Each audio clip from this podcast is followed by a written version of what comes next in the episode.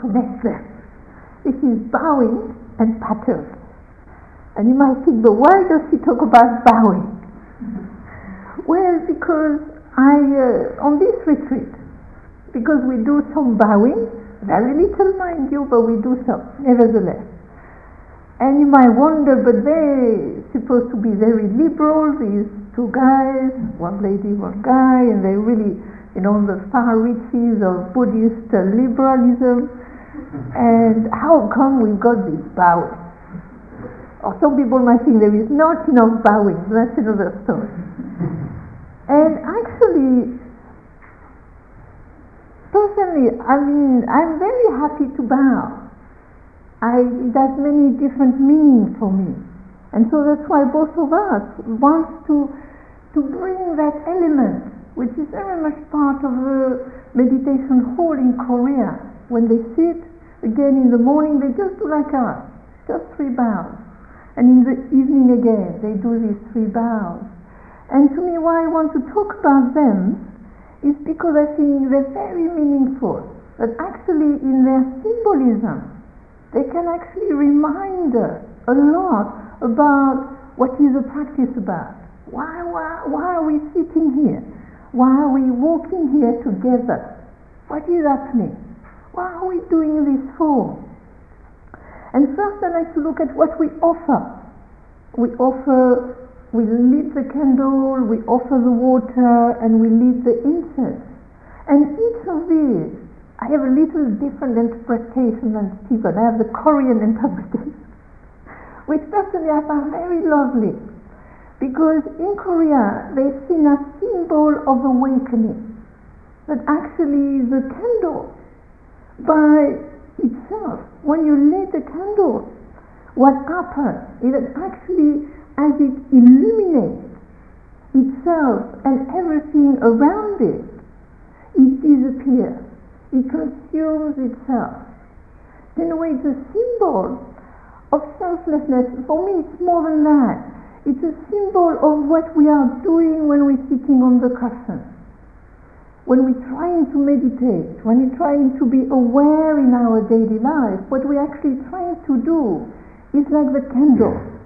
That as the candle, in a way, dissolves, it's lit, it's bright, and actually, it's the same for us. I think the meditation helps us to dissolve our fixity, our kind of solidness, where we really get stuck, where we really kind of get fixed.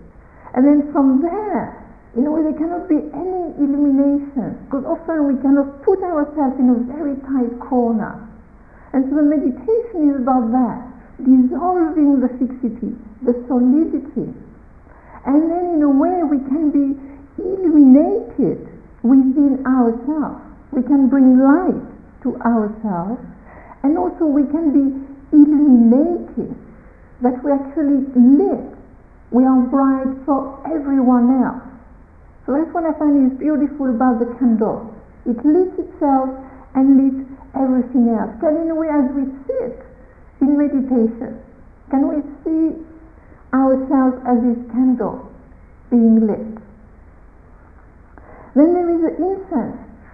And the incense again, as it's lit and it brings this fragrance, so I must say not for very long in our case because I am allergic to it, but this is another story. Mm-hmm. Yes, for a few seconds, it cannot be lit and it's fragrant, and as its fragrance spreads, it dissipates. Again, it dissolves.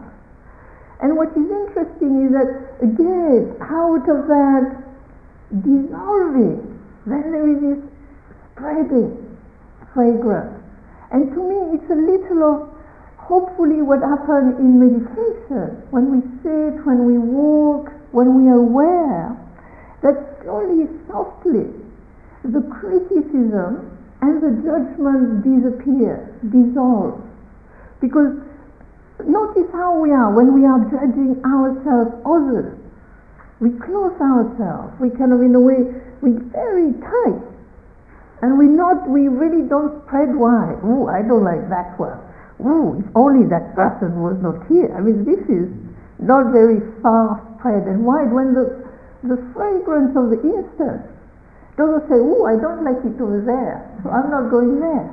It spreads everywhere to everybody, whatever. If they cough, if they don't cough, if they stand up or not or whatever.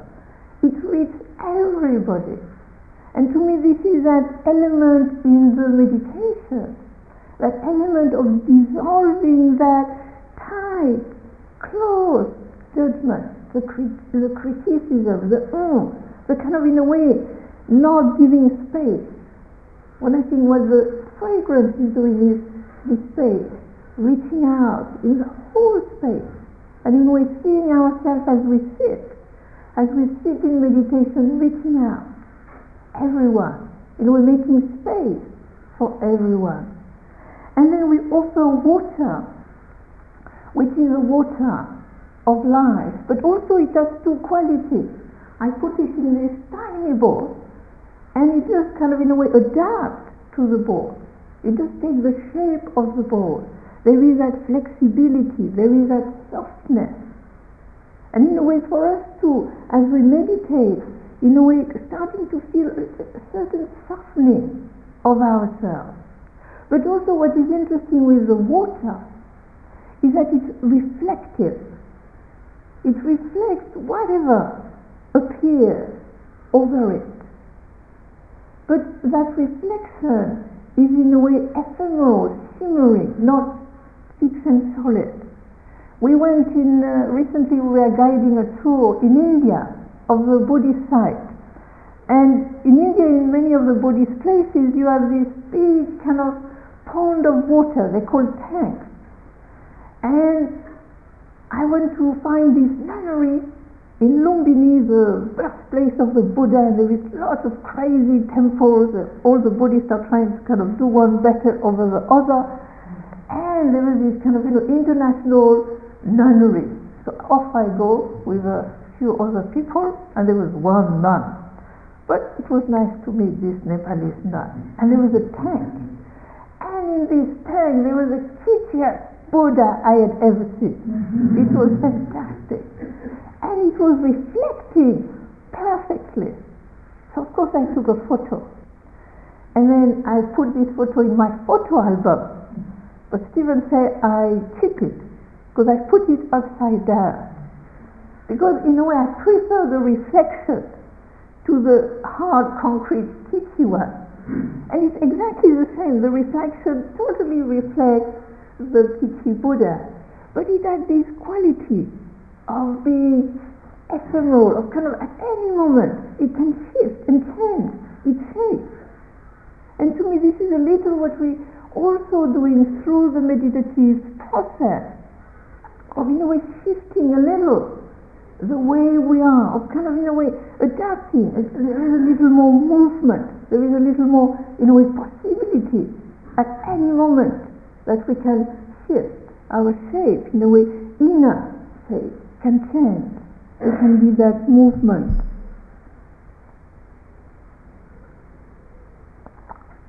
Then I have to look at the three bows themselves. So we do these three bows.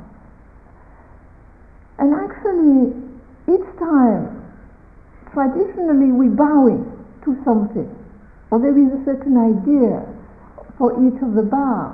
The first bow, in a way, we bow into the Buddha. And for me, very much it is, there is of course part of paying respect to the historical figure, not so much the little statue here, but what it represents, the historical Buddha, and being in the footsteps of the Buddha. In India is fascinating because you see all these Indian people, I mean there are thousands, millions of them, and you know, you know, the Buddha was just like one of them. He was just like that.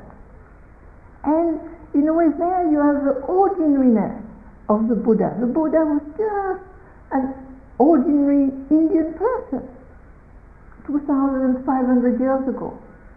And at that level, he was very different from us. At another level, he was just like us, having a body, breathing, having thoughts, feelings, sensations, getting into trouble with his monks, even after he was awakened, You know, sometimes the monks get in trouble.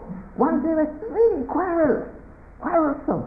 And he said, Oh, too much bother, I am off. And he went off by himself. So even, you know, he had trouble. so he went to be quiet, far from them, and then they kind of felt bad about it and they kind of improved. But the Buddha was just like us. He did not like it when everybody was making trouble. You know, he went off.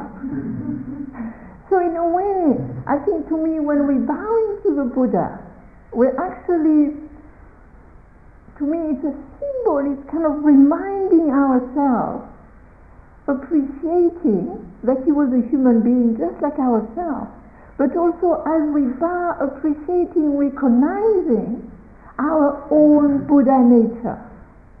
Every, everyone is in, in this room is a Buddha. Everybody here has the same Buddha nature. That you have fantastic meditation or terrible meditation, it's the same. You have the same amount of Buddha nature. How much you express this is a different matter. But the bottom line is the same. So in a way, when we bow to the Buddha, we bow into our potential. We bow into our own awakening, own wakefulness its possibility in this moment. Then there is a, the Dharma. The second bow is to the Dharma. We bow into the Dharma. And of course, we are, this is paying respect to the teaching and also to the evolution of the teaching who have come to us to this day. But for me, it's also as I bow to the Dharma, it's also an appreciation, a recognition that I too can walk this path, that I too cultivate this path. And this is very important that we don't see this teaching as some really dusty kind of tomes or something really inaccessible, too kind of profound. As you sit here, as you walk here, as you wash the dishes, you are practicing the Dharma. You are cultivating the path. And actually, as we walk together, because that's one thing I really felt being in India. We were really on the footsteps of the Buddha. You know, and we could see where he walked. He walked a lot, all the time. He walked from one place to the other, quite long distance. And as I was reflecting on that, I was thinking, us too. In a way, as we walk here together, we're doing the same. As the Buddha, we're walking. We're walking here. We're not going anywhere. But actually we're walking in the footsteps of the Buddha in the same way. We're like kind of like Buddhas walking in this room. And then there is a, the Sangha, the third bow is to the Sangha, to the community. In a way we say to the community who came before, to the community now, to the community we come later. So in a way, all the people that have lived, cultivated the Dharma, responded to the call of their Buddha nature and have brought the Dharma to us. And at the same time, I think when we do this bow, we pay respect, we appreciating, recognizing that we are relational beings. And this is a little trouble of, in a way, a silent retreat, is that we feel a little separate, especially in the first two days in that silence. But actually, why do you come on this retreat and not meditate at home? I don't think it's just because we are such great teachers. I don't think that. You came here to be with others. You came here to sit with others. Because each of us needs a community. Each of us needs to, to sit, to, to walk, to do a retreat with other people. So, you know, in that bow, you're basically bowing to everyone in this room, which is supporting each other just by being there, by sitting, by walking together.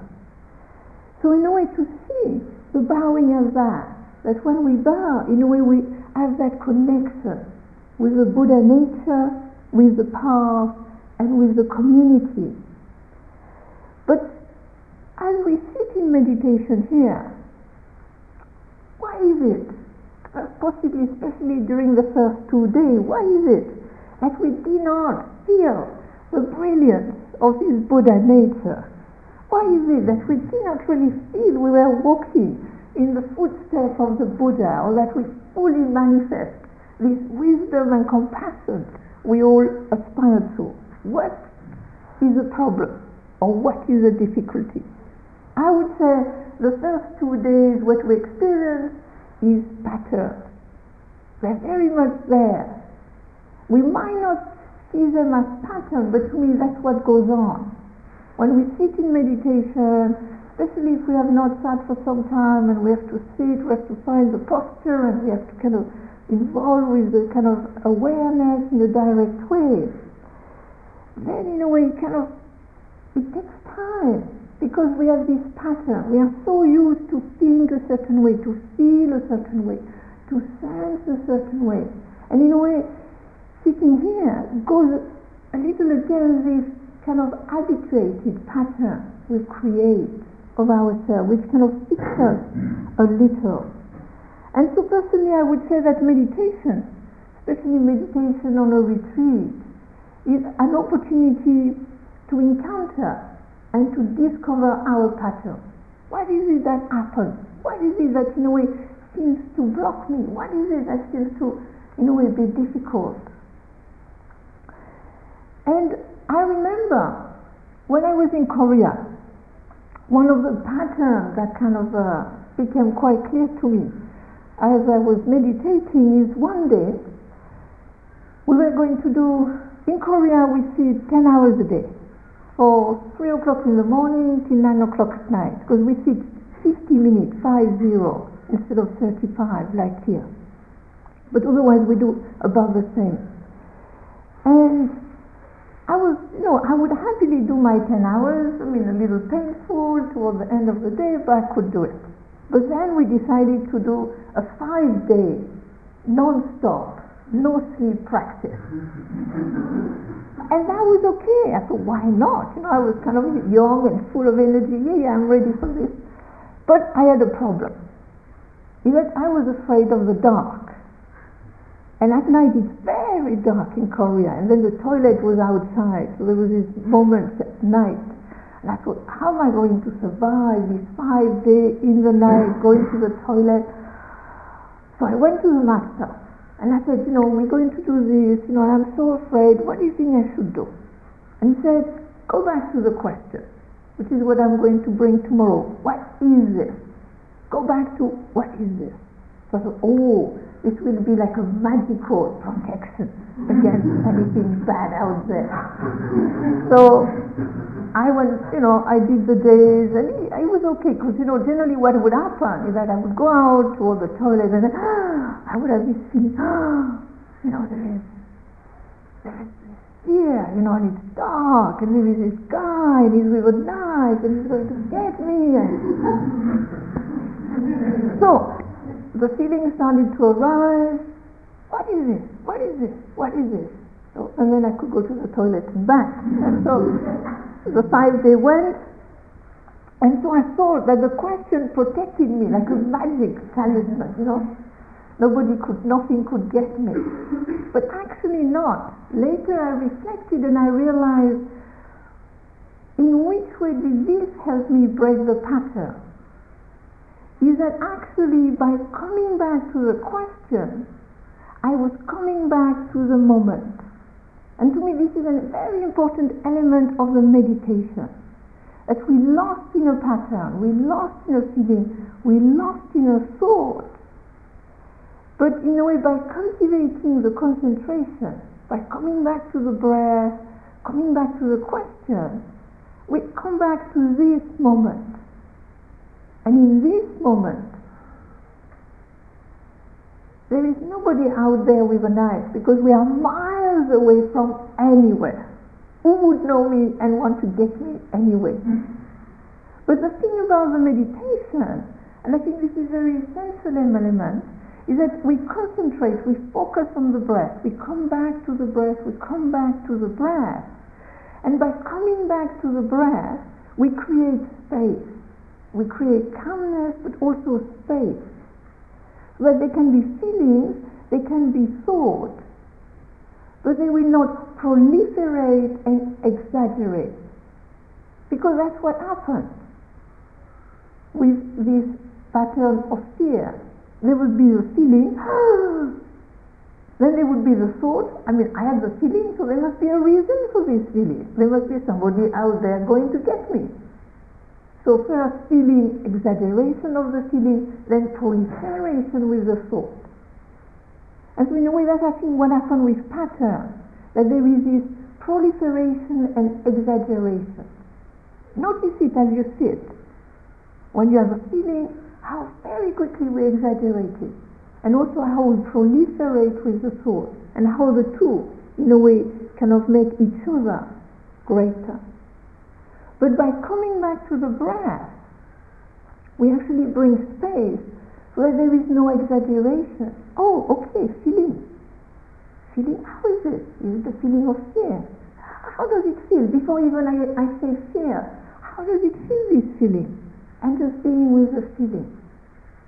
Then in a way with the question, which I'll talk about tomorrow, what is this?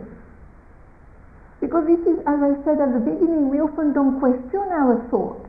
They're there, they're true, there is a guy with a knife, he's going to get me. Of course. I mean, if you think two minutes, there is no guy, there is no knife. That I have never had that experience in my life, but I'm 50. And so the question, what is this? Actually brings you back to this, the embodiment of the moment. That in this moment you are standing in this monastery in the middle of nowhere going to the toilet. This is it. Mm-hmm. Nothing else is happening. So in a way to see that what we are doing is very much this kind of in a way cultivate by cultivating the focusing of the kind of the the focusing, the concentration, and the being in the moment in a different way, that then we slowly dissolving the proliferation and the exaggeration. And through mm. that, then in a way we can have the space, let our potential have its space to develop wisdom and compassion.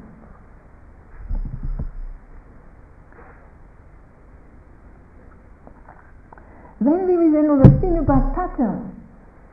And I think that's why, in a way, meditation and awareness is useful because often patterns are automatic. This is, there are patterns because this is very repetitive and because it's automatic. We go on automatic mode.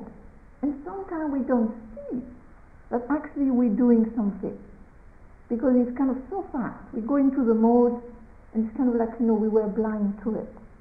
And I remember I had my uh, kind of, you know, this kind of moment early on in my meditation non career. So I'd been in Korea, I think, for about a year maybe. And we had guests, and foreign guests. And so I had to explain to them about Buddhism. And I have a lot of problem with lists. You know, Buddhist lists, the four of these, the ten of that, the five of this. I always forget one.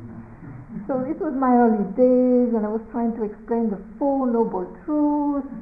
So I could remember, yes, suffering, first noble truth. Second one, the cause of suffering, craving. Then I see monks taking my bucket of persimmon. This is my bucket. So I leave my guest, go to the monk and say, You can't take my bucket. This is my persimmon. I pick them. And so, oh, okay, okay, you can have to take my is mine.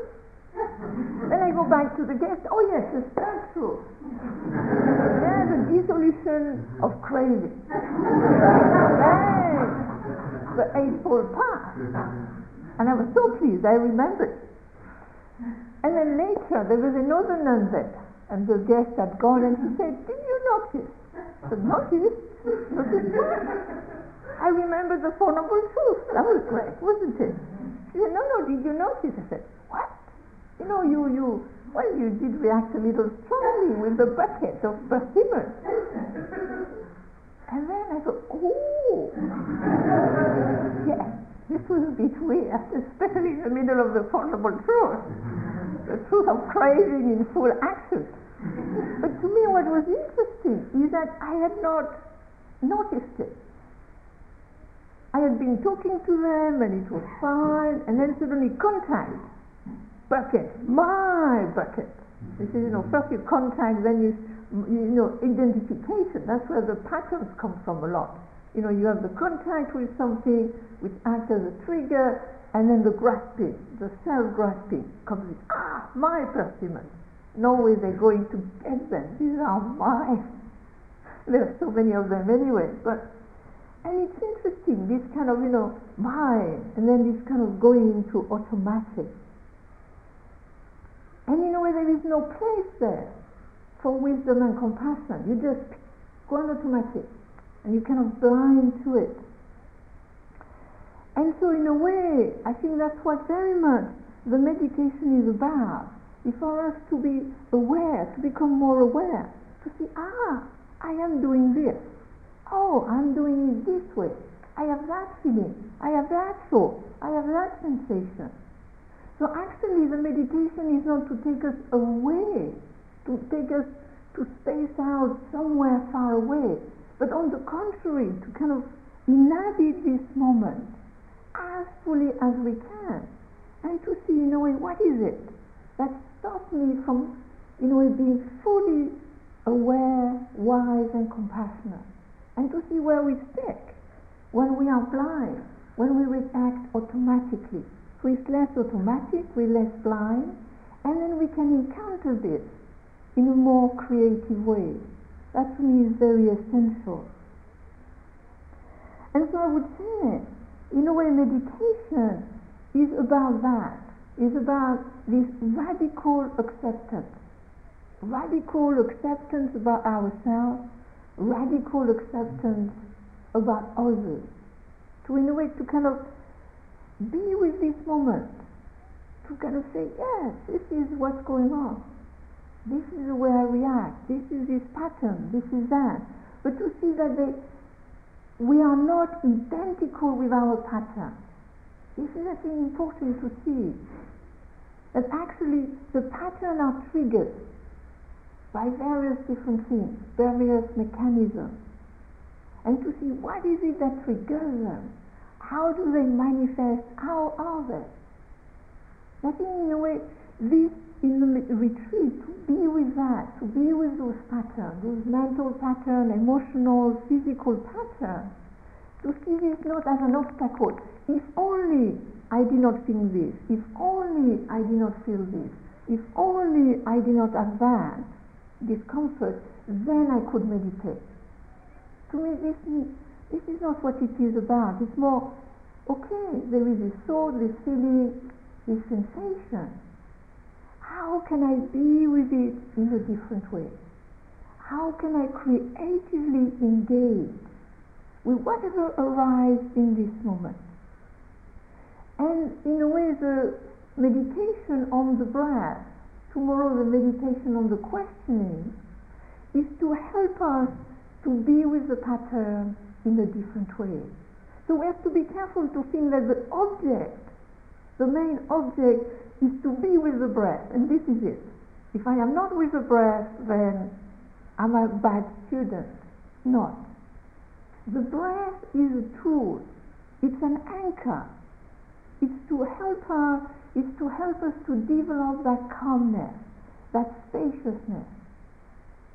And the questioning too will be the same, to help us to be grounded and also to be bright, to be alert, so that we can encounter the moment in a different way.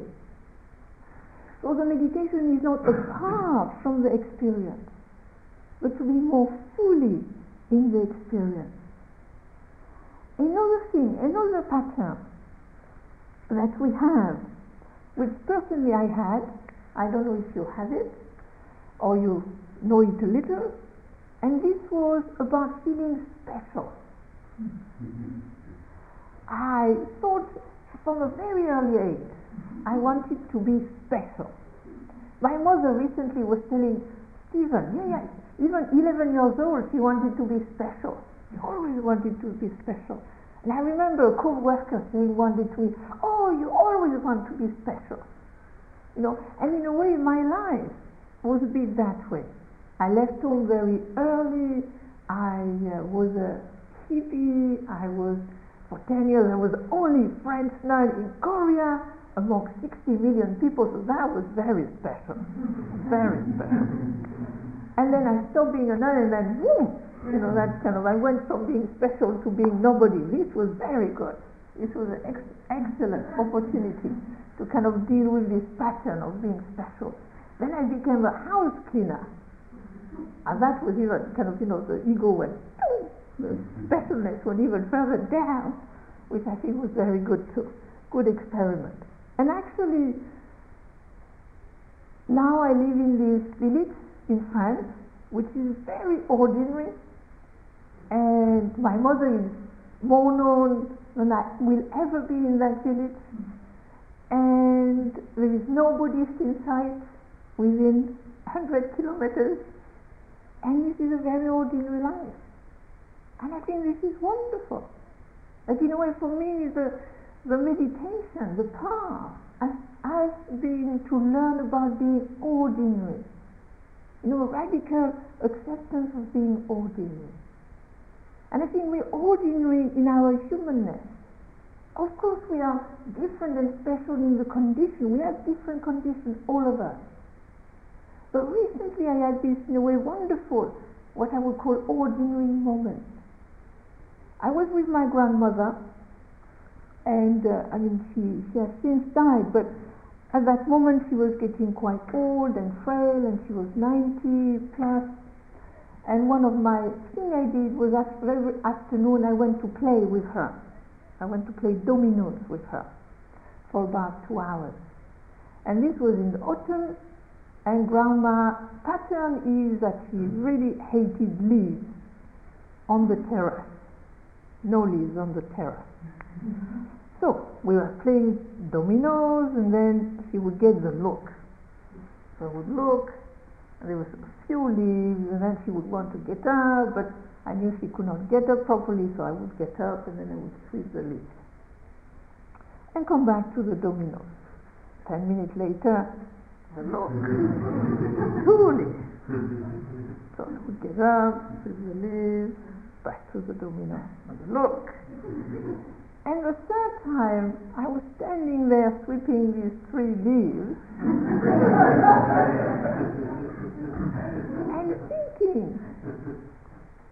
experiencing, there is nothing else to do and there is nothing else to be.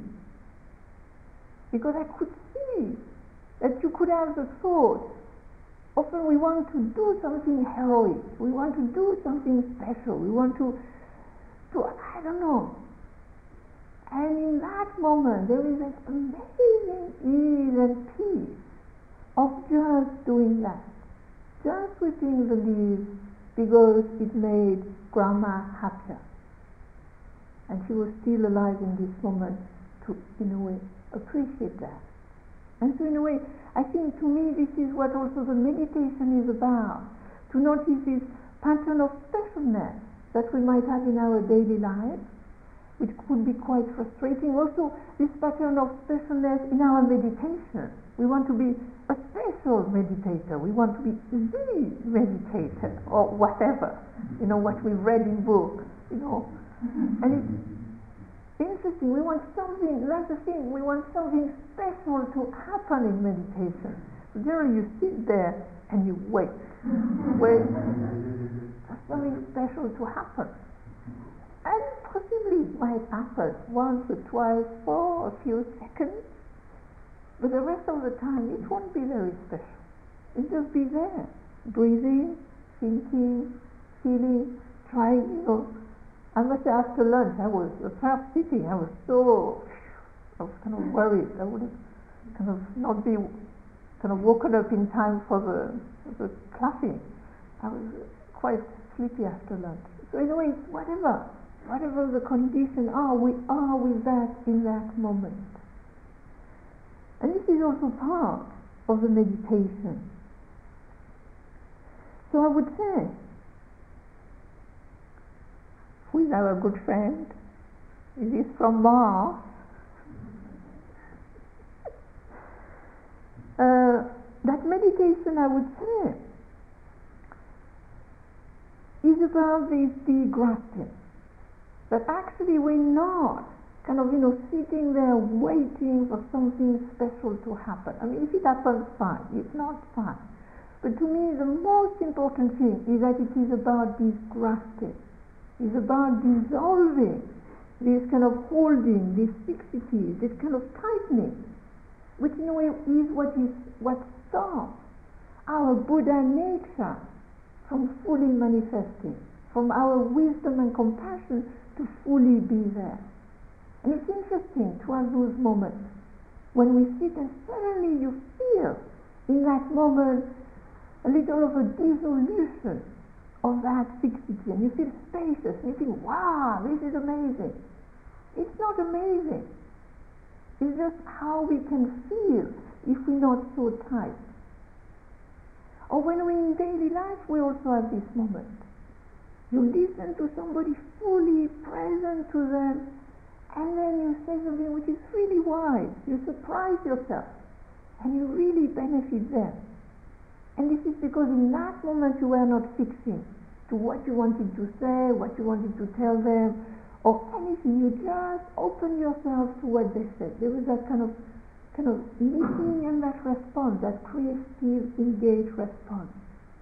And that's what we're trying to do. We're trying in a way by cultivating the concentration and the inquiry to in a way dissolve this holding, this tightening, this grasping that in a way stop us from being awakened, from being fully conscious, fully manifesting our potential for wisdom and compassion.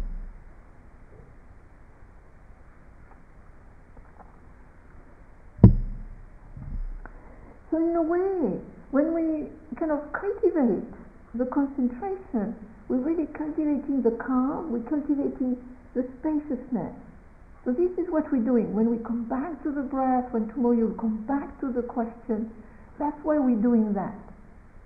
Not because we have to be concentrated on the breath, but to cultivate that spaciousness, that calmness. And over time it builds up.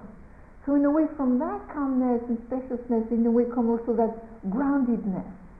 That you can be grounded within whatever comes around you, the feeling, the thought, whatever encounter, contact. This is what this is about, this focusing, this concentration, this trying to come back, to come back. And then also there is this aspect of meditation which is questioning, which is in a way inquiring, which is looking deeply and this is very important because it brings alertness, energy to this process of degrasping. And you know, for example, with the breath, I mean, tomorrow we look at the question, but with the breath, we kind of watch the breath. We watch the breath a lot. But how do we feel about this breath? We generally have this feeling, I am breathing, and then we kind of also have this kind of unconscious feeling I feel often I am breathing my air, my own stuff, you know, my private space. This is mine. But actually, as you breathe, if you kind of ask, what is it? What is this air that I breathe in this moment? and you're breathing my air and I'm breathing your air. And so your stuff is going into my lungs and my stuff is going into your lungs. And I know some of you might feel a little separate, a little kind of isolated due to this kind of silence, to the fact that we are not communicating. But feel, feel this air, feel the air of others in your lungs. How more intimate can you be? We're constantly sharing the same air. We're constantly sharing the same life. As we sit here, we cannot be closer than that. And so, in a way, to be to, to try with the meditation not to, in a way, remain in abstraction, but really reach out to this moment. What is it? Do, what does it encompass? What is in this moment? There is the fact that I am alive. There is the fact that everyone is alive in this room. The fact that I am breathing. The fact that we breathe the same air. The fact that we all aspire to wisdom and to compassion. The fact that we all have to deal with our pattern in this moment. And in a way, being with that, we're not just kind of, um, we have to be careful in meditation not to be self-absorbed. We are focused, but within this, what I would call multifaceted, multi-dimensional experience of us being with others, being in the world. And so never to forget that, that kind of connection, that dimension of being connected to everyone here, which possibly we might feel more when we're walking together in this room.